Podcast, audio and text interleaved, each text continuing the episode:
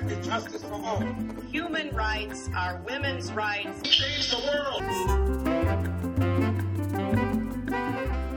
Welcome to Global Dispatches, a podcast about foreign policy and world affairs. I'm your host, Mark Leon Goldberg, editor of UN Dispatch. And in this show, we discuss topical global issues, and I have conversations with foreign policy thought leaders who discuss their life, career, and the big events that shape their worldview. So I'm back from paternity leave with a new baby boy and a pretty amazing story about his dramatic entry into this world. He was born in the passenger seat of our car in the parking lot of the hospital. This episode is in two parts. First, you'll hear directly from my amazing wife about giving birth to our son in the family car. Then, I speak with Dr. Luc de Bernis, Senior Maternal Health Advisor at the UN Population Fund, who puts our experience in a larger global health context. We discuss various interventions to reduce maternal and newborn mortality around the world, including the deployment of what the World Health Organization calls skilled birth attendants.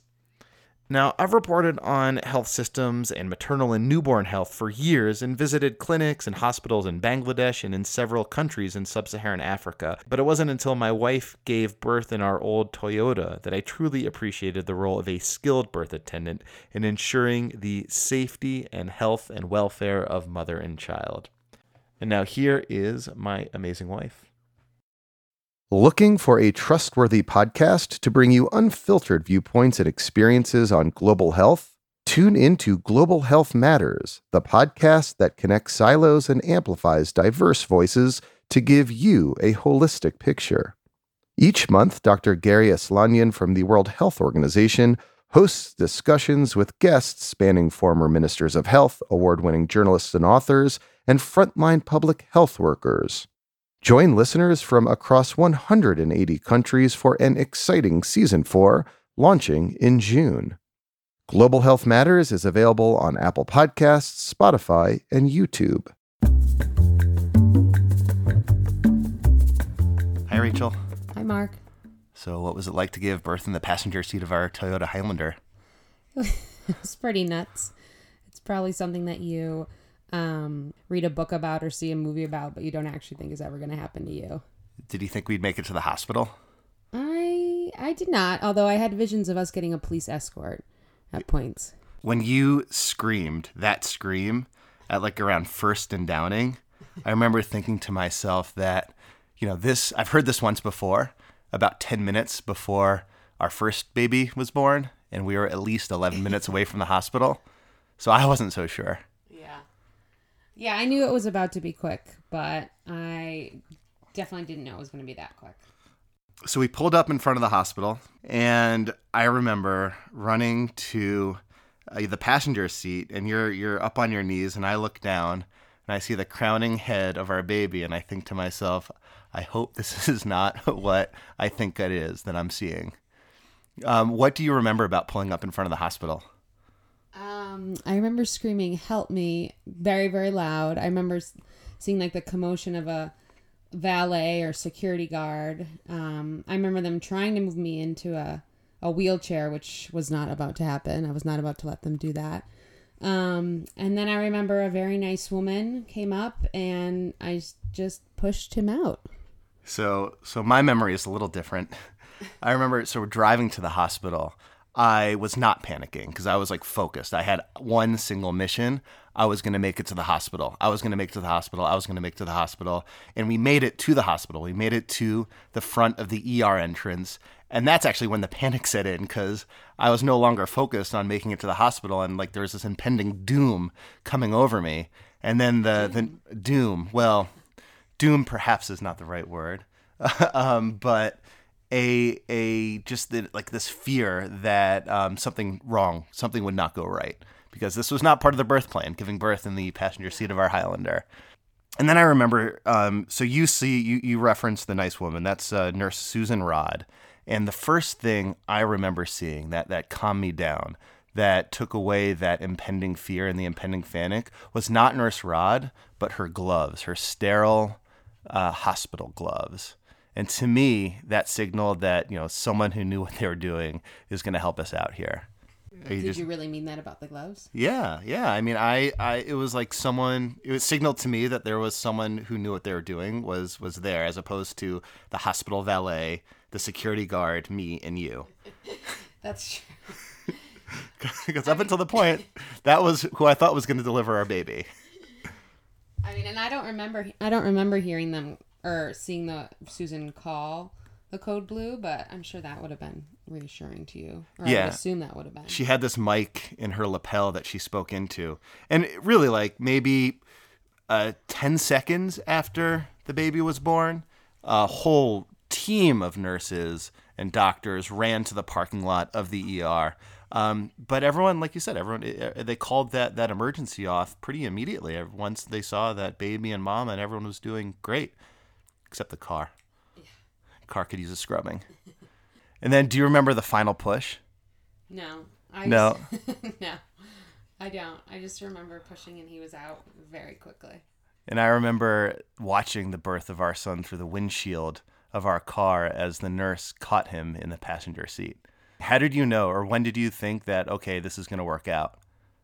Uh, just when I heard him cry. I Me mean, too. you know, our daughter was born not breathing, and obviously that was something in the back of my head. But I, I just kind of thought it was going to be okay. And then, of course, when I heard him cry, I knew it was going to be just fine. You want to say hi, Meyer? Say hi? No, he's shy. yeah. There you go. Yeah, I love you. Love you. Uh, so yeah, I recorded that interview with my wife about four days after the fact. And now here is Dr. Luc de Bernis of the UN Population Fund to help put our scare into a broader global context. And this is a really interesting conversation about midwifery, about skilled birth attendants, and about how the strength of a health system in the developing world contributes to maternal health and child survival, and conversely, how weak health systems contribute to unnecessarily high maternal mortality rates and newborn mortality rates. So here is Dr. Luc de Bernis. Wow. Okay. So you had a, an experience of, of uh, your wife or your partner giving birth in, in a car. Exactly. Last week we were driving. Last my week? wife's yeah, Wow. my wife uh, you know went into labor so fast. We pulled up Yeah. to the emergency room parking lot, but never made it inside. A nurse on her way to lunch break heard the commotion and delivered the baby in the passenger seat of our old Toyota. yeah, And all was okay. all was Okay. okay. Everyone's everyone's good. I'm, I'm this is my first day back from paternity leave, and I wanted to reflect on that experience and, and maybe put it into a global context, uh, and ask you just to kick off this conversation to talk a, a bit about the link between a skilled birth attendant and maternal health and neonatal health. What what is that link? I know that your organization and others have done a lot to try to increase the number and improve the quality of skilled birth attendants. Yeah, absolutely. And thanks for this question. The the point is perhaps to tell first what is a skilled birth attendant because we need to be clear about what we are uh, talking about. A skilled birth attendant is a health professional who has been specifically trained on midwifery and obstetrics. So, uh, first of first of uh, the the most important cadre uh, named skilled birth attendant is a midwife or nurse midwife who has been trained during, in general, three years uh, to acquire a number of competencies. And uh, these midwives or nurse midwives are capable to deliver around 85% of the essential intervention for the mothers and the babies. And then you have specialists like obstetrician. We are able to deliver all interventions, including surgery. Um, and you have auxiliaries, auxiliary midwives. They are not skilled birth attendants, they are auxiliaries. And sometimes you have doctors who have been trained on obstetric and midwifery. And you have also some nurses trained on midwifery. So So the, the emergency room nurse that uh, caught our baby in the parking lot probably wouldn't qualify as a skilled birth attendant. Exactly. So you see, it's it's not to say that any uh, uh, health professional should be able to assist a normal birth. And this was a very normal and rapid birth. So basically, you have to uh, save, you have to do very few things to ensure, for example, the safety of the baby is not falling, uh, to ensure that uh, the mother is, uh, is, is okay. Uh, but then you need a specialist, more specialist cadre to ensure that the placenta will be delivered correctly without any hemorrhage, uh, that the baby is uh, uh, very well and needs not is not needing any resuscitation, and that the woman has not uh, hypertensive diseases or other things that needs to be uh, identified and treated. You know, so in the case of a very normal birth, reason why the humanity is a humanity, women are giving birth without any problem we can consider that uh, around 75 80% of the women are capable to give birth without any uh, problem. But the problem that we are facing is that a complication can occur without any signal, very brutally, uh, even with women uh, without any risk. Okay? Very healthy women, women who have already delivered, can face a complication which is coming at any time during pregnancy and particularly at the time of childbirth. This is the reason why the recommendation and the strategy to reduce maternal mortality and also maternal morbidity and also stillbirth and also neonatal morbidity and mortality is to ensure that a professional is present when the woman is giving birth, particularly because this is most danger moment to ensure that complication will not only be identified but will be treated correctly. Yeah, my our first child was actually born not breathing. Was born um, uh, it needed to be resuscitated at birth, but you know we made You it. see, and we and made it to the hospital for her. the- Yeah, Yeah, exactly. If you lose the first minutes to resuscitate a baby, you can expose him to a very severe morbidity and disease, particularly at the brain level. Well, Okay, luckily, I mean, we were in that that hospital, a really advanced hospital setting, and within seconds, nurses were resuscitating Exactly. our, our little girl, and she's you know two and a half years old and, and doing great. Um, You, so you so said second because uh, each second is, is important. I'm trying to connect my experience to the experience of, of families uh, around the world. Um, how and where are most births? Like, where do most births occur? Presumably at home, I would imagine.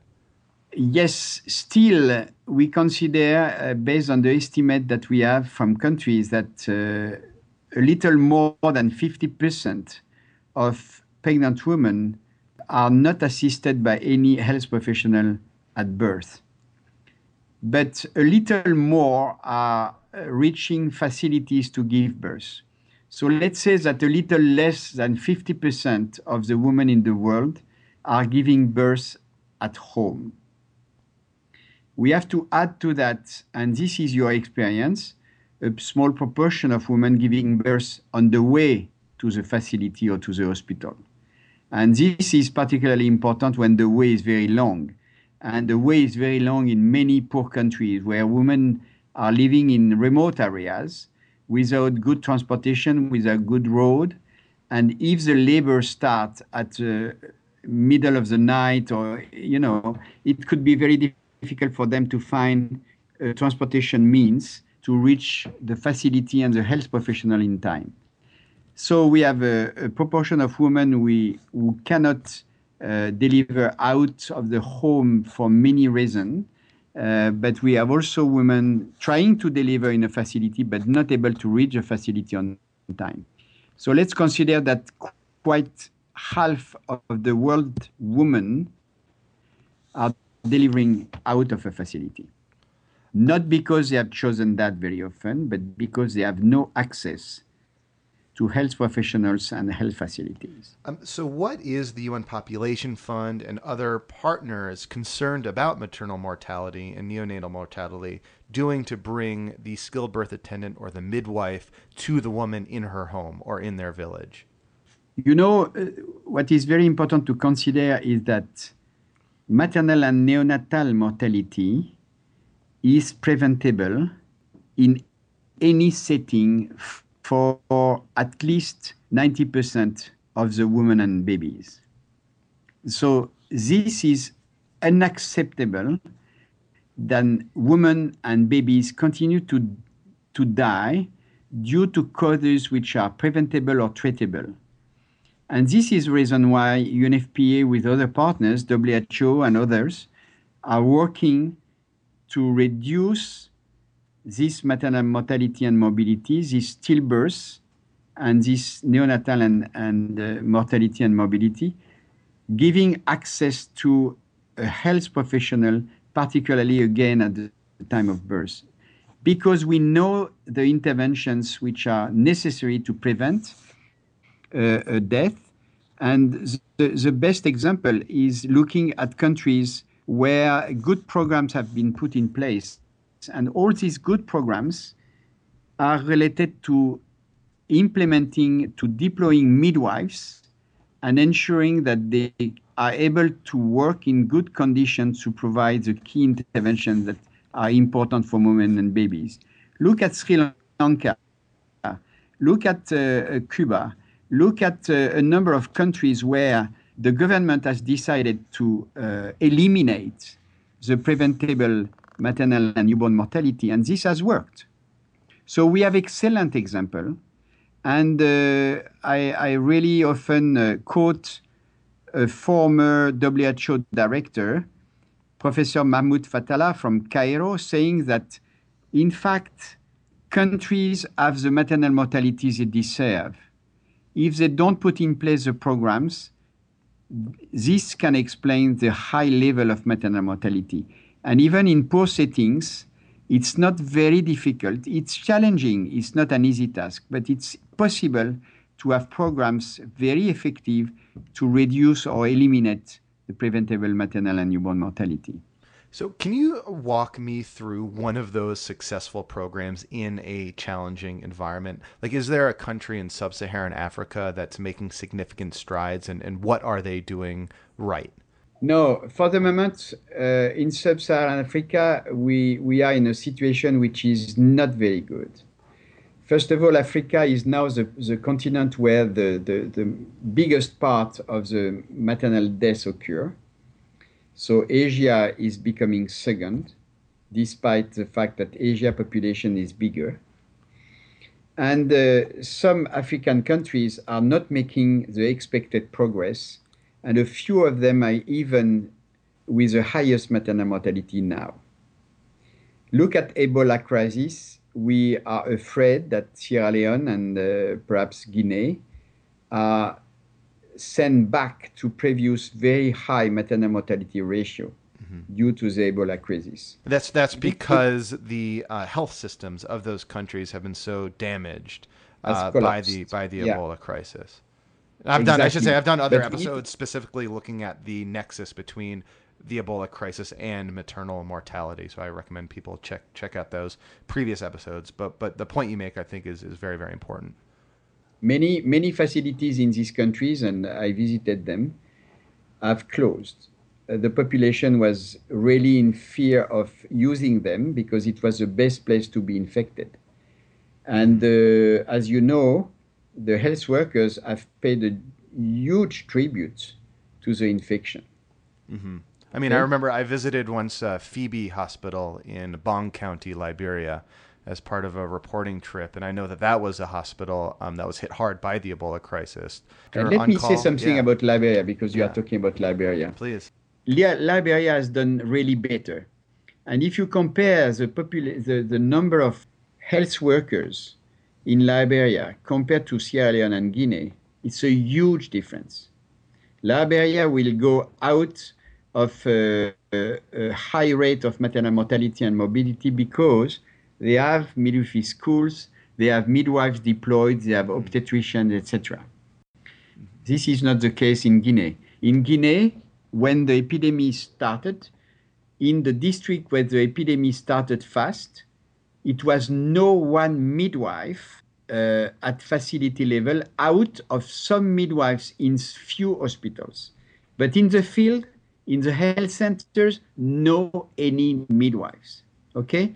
So if you are in these fragile states, in this fragile situation where the health system is very weak, there is no chance to reduce maternal mortality. For maternal mortality reduction, you need a basic functioning health system. Reason why it's more difficult to uh, prevent maternal mortality sometimes than HIV or other diseases because we cannot work without a basic health systems. We need people in the in the ground like community health workers convincing the mother to go to the facilities. We need midwife well deployed covering all the territory and accessible to any pregnant woman. And then we need a referral system to refer women when they have uh, they are facing complication to tertiary hospitals or to referral hospitals. If you have no, this chain is absolutely critical. It's not enormous, but the challenge for these countries is to make it working 24 hours per week and seven, uh, sorry, per day and seven uh, seven days per week. This is difficult in Paris or Washington to have an emergency system working very uh, efficiently all the time. So imagine in south of Chad or imagine in in, uh, in Zimbabwe how it's difficult to have that. But this is a condition uh, to reduce and to eliminate maternal mortality, and this is feasible. Again, Sri Lanka they have clearly uh, uh, implemented uh, skilled midwives with the facilities, and they have conducted campaign to convince the mother that it was uh, life-saving to to uh, use the services, and this worked absolutely well. In Africa, unfortunately, we are not there yet. But I can give you a good example. In Niger, in one of the poor district, poorest district of Niger, uh, uh, an, an, NGO working with the government and with the support of UNFPA has uh, applied a very strict strategy based on the smallpox eradication strategy with different steps, training community health workers to assist women to go to a facility where it was a midwife when they give when, when the labor started Okay, only that. With this intervention only, with a very, still very simple health system, with one midwife in a health center and one district hospital with cesarean section possible surgery, they have eliminated all deaths related to obstructed labor in one year. In two years, no more obstetric fistula. We can talk eventually about obstetric fistula if you want. And now they are applying these strategies to hemorrhage, which is uh, still the, the highest, the most important cause of maternal death. So, so I, this I, is showing that even in the poor district with a very simple health systems, if you support the mothers and the community supporting the mothers so they can reach the facility to ensure that complication will be identified and treated immediately, we we are we have a, a fantastic impact on the maternal and newborn mortality. I mean, the, the, the what you're describing just seems so straightforward, um, and and you know it doesn't seem that like terribly expensive. Uh, it's just, I suppose, a matter of, of political will and, and people recognizing that you know maternal deaths are, are so preventable. Absolutely, as I said, Mahmoud Fathallah is saying when countries will have decide, decided to eliminate maternal mortality, they will do. It's just an issue of political will and investment. Anyway, each population needs to have a functioning basic health system, you know, and women could be the entry door to put in place this health system. This is said for the last 40 years, but we see the difficulties not only for countries' government, but also sometimes for donors to focus on this implementation of a basic functioning health systems. It's perhaps less appealing to do that than uh, you know uh, uh, having HIV programs working well. I don't want to oppose to HIV, but uh, you know so, some programs are more appealing than just helping countries to do the basics. And the basics are the most important. If you have no hospital in any country, it's you cannot prevent death. You know. And uh, by the way, uh, your example is also interesting because we need emergencies for road accidents, for example. Road accidents is in the developing world the most important cause of death now. Okay? And for road accidents, you need the same basically than for a pregnant woman. You need a, an hospital in any district which is working again 24 hours per day and seven days per week, able to deal with surgery, with emergency, with resuscitation. This is exactly the same for women, and we need to put that in place. Uh, well, Luc, thank you so much for your time and, and for speaking with me. It's a pleasure.